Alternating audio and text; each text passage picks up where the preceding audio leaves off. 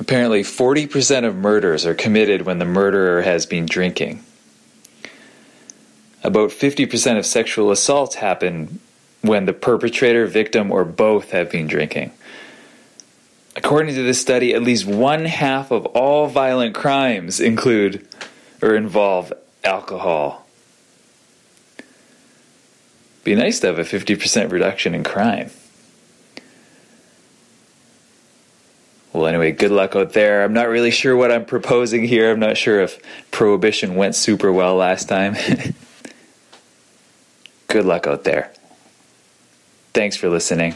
I'll be back with another one tomorrow.